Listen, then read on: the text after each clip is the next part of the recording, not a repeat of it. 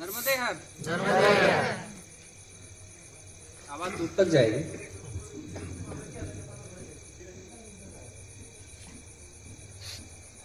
मैं मैया के आज अब दिन भी भूल गए कितने दिन से मैया के क्षेत्र में हूँ। लग रहा है कि इन क्षेत्रों से ऐसा नहीं लग रहा कि मैं इन क्षेत्रों में आया हूँ। मुझे ऐसा लग रहा है कि मैं सदैव इन क्षेत्रों में रहा हूँ। तो दिन भूल चुका हूँ पता नहीं कितने दिन हो चुके हैं। लेकिन जितने भी दिन हुए हैं। असल में एक बड़ी महत्वपूर्ण घटना है और वो दहीवासी अच्छी तरीके से समझेंगे कि पूरी दुनिया में, पूरी दुनिया के सारे धर्म आप खोज लीजिए। तीन धर्म है, जो संगठित धर्म है, जो सो कॉल्ड तथा कथित जो संगठित धर्म है, तीन धर्म आज तक है।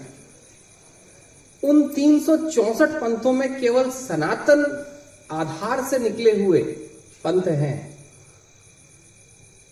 जहाँ पर देव की पूजा में आप कोई भी देव की पूजा करें, उस देव पूजा में कृषि के उत्पादों का उपयोग होता है। बहुत महत्वपूर्ण बात है कि लोग भोजन तो कब से कर रहे हैं, जब से ज़िंदा है, तब से कुछ ना कुछ तो खा ही रहे हैं। लेकिन ये भारत ही रहा है और भारत से निकले सनातन धर्म के आधार से जितने भी इस भूमि से निकले जो आयाम रहे, उनमें सनातन पंथों में एक बात रही है कि यही वो पंथ है जहाँ पर भगवान की पूजा के लिए अगर कृषि के उत्पाद न हो तो वो पूजा पूर्ण नहीं मानी जाती। अक्षत नहीं हो तो आपका आप पूजा के अधिकार से ही वंचित हो गए। बड़ी महत्वपूर्ण बात है। ये महत्वपूर्ण बात इसलिए क्योंकि आज से जब वर्षों पहले ऋषियों ने जब, संतों ने जब जब मुनियों ने पूजा पद्धति के ऊपर जब सोचना शुरू किया था, मैं तो वहाँ तक जाऊँगा, उस कुल की बात करूँगा, क्योंकि इन्हीं इन्हीं आसपास मैया के किनारे से ही ये सारी बातें रची गई हैं। कि जब सनातन पंथ की पूजा पद्धति के बारे में जब सिद्धांत बनने शुरू हुए थे, जब शुरुआत हुई कि आखिर लोग भगवान तक पहुँचने के जो मार्ग है, उन मार्गों में आहुति कैसे देंगे? वो भगवान की पूजा में विधि क्या यूज़ करेंगे? तो पूरी दुनिया में ये भारत ही था और हम बड़े सौभाग्य वाले हैं कि हम आज उस तट के पास, उन तटों के पास है जहाँ से सौभाग्य निकल कर आया था। जब इस देश ने सोचा, इस देश के ऋषियों ने सोचा कि अगर भूमि के जनक के अधिकार से अगर पूजा वंचित हो गई तो भारत पूरा वंचित रह जाएगा। ये बड़ी महत्वपूर्ण बात है। मैं इसलिए इस बात को लेकर आया क्योंकि मैया के पूर्ण क्षेत्र ही मान लीजिए आप, मैया का पूरा क्षेत्र ही कृषकों का क्षेत्र है। पूरा एग्रीकल्चर, सभी लोग खेती बाड़ी के साथ जुड़े हुए लोग ही हैं। और आज लाखों सालों से अगर परिक्रमा हो पा रही है, और मैं लाखों साल कह रहा हूँ, क्योंकि लाखों साल का इतिहास मेरे सामने है, जिसके मन में प्रश्नों कर लेगा कि लाख साल कहाँ से हो गए, मैं तो इतिहास देखते हुए आ रहा हूँ, कि लाखों साल के इतिहास में मैया की परिक्रमा इसलिए संभव हो पाई क्योंकि ये ये एक ऐसे लोग थे, कृषक परिवार ऐसे परिवार थे, जहाँ से हम लोग सब निकल कर आए। जिन्होंने मैया की परिक्रमा करने वाले लोगों को भोजन की चिंता करने नहीं दी। एक घटना ऐसी थी कि जब हम लोग जितेंद्र जी के साथ हम लोग बैठे हुए थे और कार्यक्रम के शुरुआत में जब बात हुई कि भाई इतनी बड़ी, इतना बड़ा क्षेत्र है कृषकों के साथ का जुड़ा हुआ। असल में धर्म की दुनिया से हम लोगों ने कृषकों के आधार को देखा कम है। मुझे लगा कि धर्म की दुनिया से हम कृषकों के आधार को देखे नहीं। हमने सामाजिक आधारों से कृषकों को बहुत देखा है। लेकिन धर्म के आधार से कृषकों को हमने देखा नहीं। अक्सर कृषकों की बात सामाजिक मंचों से होती है, धर्म के मंचों से कम होती है। और अगर होती भी है तो सामाजिक आधारों से होती है। धर्म के आधार से नहीं होती। देखिए, कितनी महत्वपूर्ण बात है कि हमारा ही ये धर्म है। जहाँ पर माता सीता अगर निकलती हैं तो वो भूमि से हल चलाते हुए कहीं राजा जनक को मिलती हैं। पूरी दुनिया में और कोई भरभागन ऐसे नहीं मिले हैं। हमारे यहाँ ऐसा होता है कि कृष्ण जी के बलराम जी कहीं पर हल रूप लेकर अपना सब कुछ हमारे यहाँ हो रहा है। और कहीं पूरी दुनिया के तीन धर्मों में आपको कुछ नहीं मिलेगा। यानी कि एक बात तो तय है कि भारत के ऋषि कुल ने कृषकों का केवल सामाजिक आधार नहीं, उनका आध्यात्मिक आधार भी समझा था।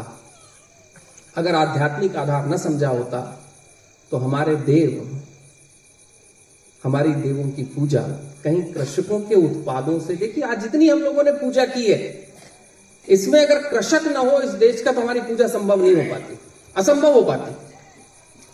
असल में कृषक, कृषि भूमि, ये बहुत आध्यात्मिक विषय रहा, इसलिए हमने बचपन से, हमने माता सीता की कहानी भी जब हमने सुनी है तो हमने जनकों के आधार से सुनी जितेंद्र जी ने उसको बताया कि मुझे लगता है कि मैया का जो पूरा क्षेत्र है, असल में अगर हमको उन क्षेत्रों को अगर बहुत शॉर्ट में सामाजिक आधारों से कहना पड़े तो मुझे लगता है कि मैया का सारा क्षेत्र जनकों का तीर्थ है। यहाँ पर एक नहीं, लाखों जनक बैठे हुए हैं।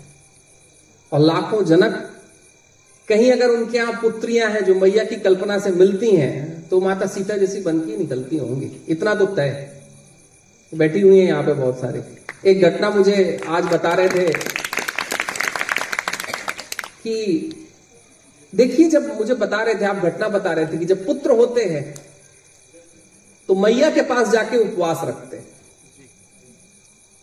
यहाँ की जन्म जातियों में एक बहुत अद्वितीय बात रही कि जब वो जाते हैं तो पुत्र होते हैं तो मैया के पास जाते हैं, उपवास रखते हैं।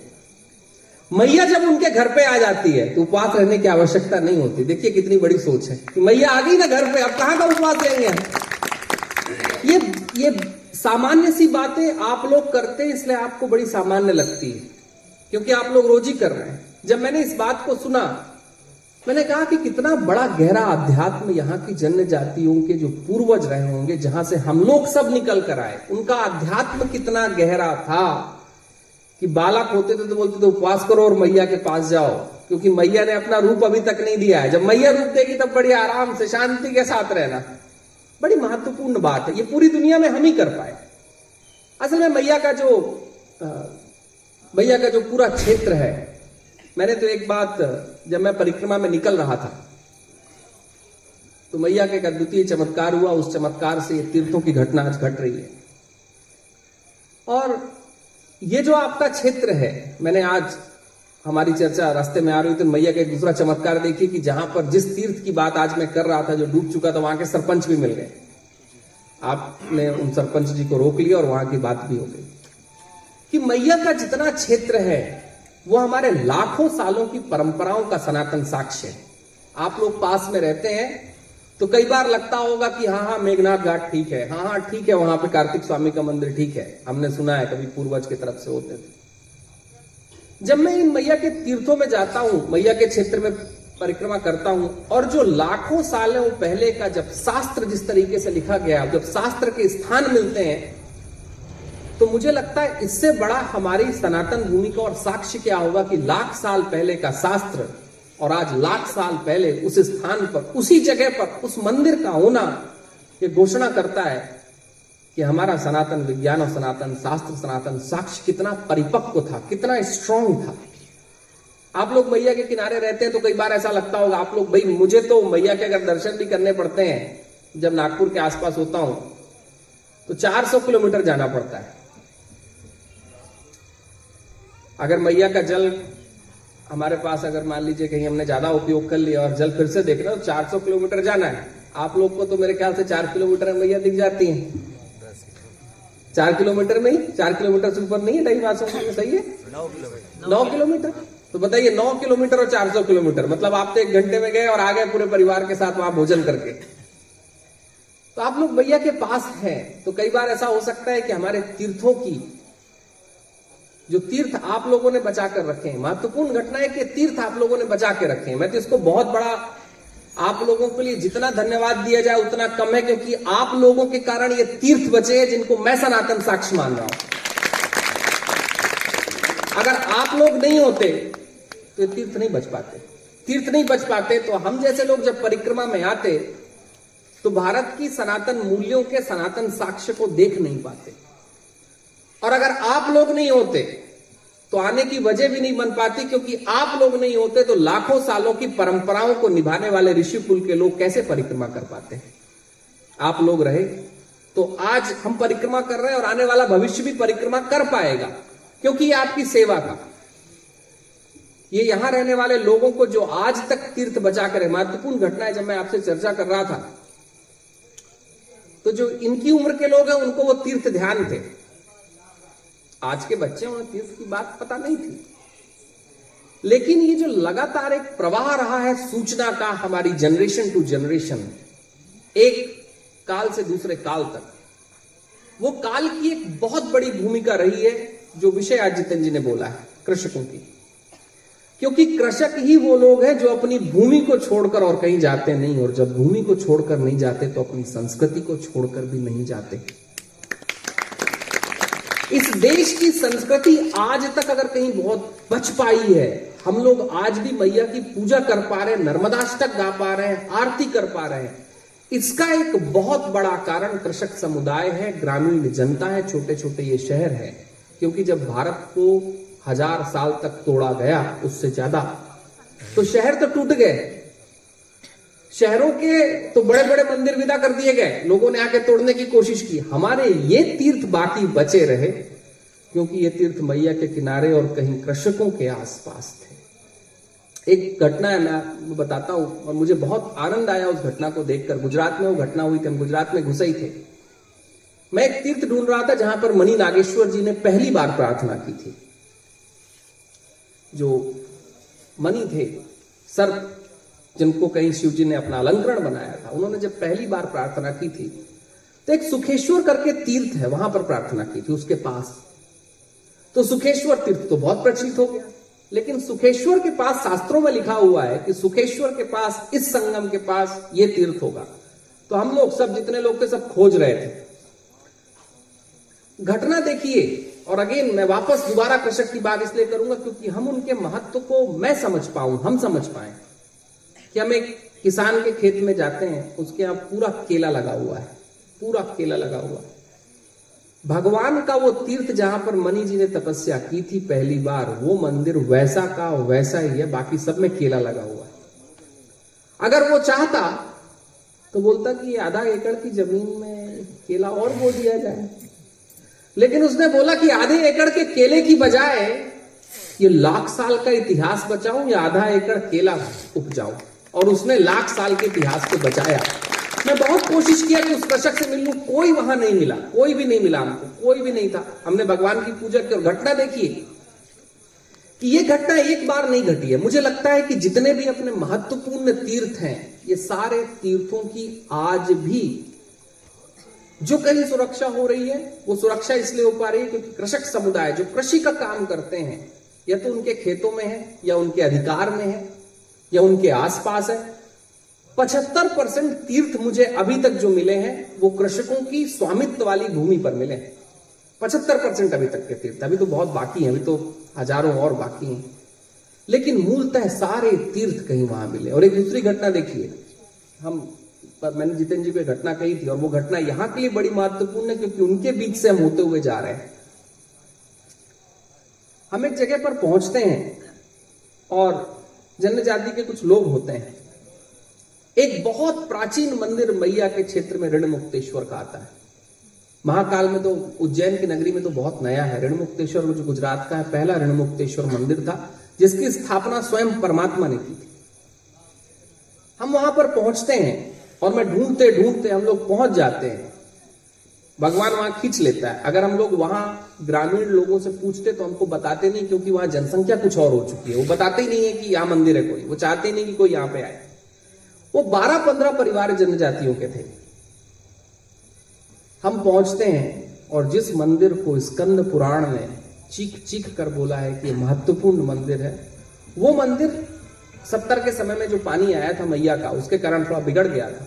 लेकिन उस मंदिर को जनजाति के बारह परिवारों ने मिलकर दोबारा बचाया जैसी उनकी अपनी स्थिति थी, उसके हिसाब से मंदिर आज भी बचा के रखा।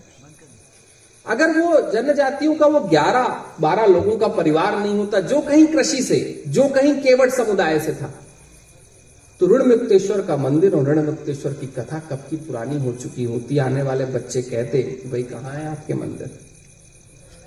एक घटना है कि जब भी मैं अक्सर लोगों को कहता हूँ कि इस राष्ट्र की धमनियों में रक्त तो बहुतों के गए लेकिन महत्वपूर्ण रक्त जो रहा है, वो जनकों का रहा है, वो कृषकों का रहा है। कृषकों का दो तीन वजहों के साथ रहा है। एक वजह तो बड़ी महत्वपूर्ण रही है कृषकों की, कि कृषक रहे हैं ग्रामीण समुदाय के साथ जीते हुए, जिनके कारण हमारी संस्कृति बची, पूजा पद्धति बची। आपको जानकर आश्चर्य होगा कि जब शंकराचार्य जी आदि शंकराचार्य जी जब पुनर्स्थापना भारत के धर्म की कर रहे थे तो भारत के धर्म की पुनर्स्थापना में उनका सबसे बड़ा सहयोग कहीं कृषि के लोगों ने, कहीं ग्रामीण जनता ने, कहीं जन्य जातियों ने दिया था। उनकी पुनर्स्थापना जो आज आप लोग जितने भी, जिस भी प्रभु की आप लोग अगर आज पूजा कर रहे हैं, जो भी आरतियाँ आप लोग गा रहे हैं जो भी पूजा पद्धति आप लोग इस्तेमाल में ला रहे हैं, वो सब कुछ की देन आदि शंकराचार्य जी की। अगर आदि शंकराचार्य जी को उन कृषकों का, उन जनजातियों का, उन ग्रामीण जनता का, संस्कृति का स्थान नहीं मिला होता तो मुझे लगता है हमारे पास से बहुत कुछ विदा हो जाता। ये उनका महत्वपूर्ण स्थान रहा है, जिनके कारण आज भी हम पूजा कर पा रहे आदि शंकराचार्य ने तो वापस लाया, लेकिन उनके वापस लाने में सबसे बड़ा योगदान कहीं मैया के किनारे रहने वाले क्योंकि मैया के किनारे से ही चले थे वो आगे। और मैया के किनारे आगे चलते चलते बहुत आगे चले गए। और इतने आगे चले गए कि आज हमारा धर्म उतना आगे पहुँच पाया है। अगर मैया का आशीर्वाद और इस क्षेत्र के लोगों का अभिनंदन नहीं होता तो मुझे लगता है कि हमारी बहुत सारी परंपराएँ कहीं बहुत पीछे चली जाती ये उनकी राष्ट्र की धमनियों का पहला स्थान दूसरी महत्वपूर्ण घटना है, जो कि समाज की घटना है, लेकिन आवश्यक है लोगों को जानना क्योंकि आज तो मैं दाल मिल भी देख के आ रहा हूँ। एक बहुत अच्छा उपक्रम, जिसको आप लोग अंग्रेज़ी में कॉटेज इंडस्ट्री कह देते हैं। ये देखिए कि किसी भी राष्ट्र में, आज अमेरिका में भी अगर पाँच साल के लिए कृषक अपना काम करना छोड़ दे तो वहाँ की अर्थव्यवस्था नीचे आ जाए। पाँच साल के लिए, बस पाँच साल की बात है। अमेरिका जैसा देश नीचे आ जा सकता है। तो हम लोग अगर आज यहाँ पर बैठकर मैया की स्तुति कर पा रहे हैं और देश में गाड़ियाँ चल पा रही हैं, कहीं कोई कपड़े पहन पा रहा है, कहीं कोई टीका चंदन लगा पा रहा है, रुद्राक्ष भी अगर हम पहन पा रहे हैं तो उसकी एक बहुत बड़ी वजह, धर्म के अलंकरण भी हमारे पास इसीलिए है क्योंकि कृषक और कृषि और भूमि से जुड़ा हुआ व्यक्ति है। अगर वो नहीं होता तो सब अलंकरण गायब हो गए होते, सब गायब हो जाते। और तीसरी बड़ी महत्वपूर्ण बात है जो धर्म के जगत की है। इस देश का शायद ही कोई ऐसा ऋषि, मुनि, संत, देव को मानने वाला कोई ऐसा व्यक्ति रहा हो। और मैया के क्षेत्रों में तो खासकर, कि अगर मार्कंडे मुनि भी यहाँ पर आए तो उनको स्थान कहीं कृषकों ने दिया।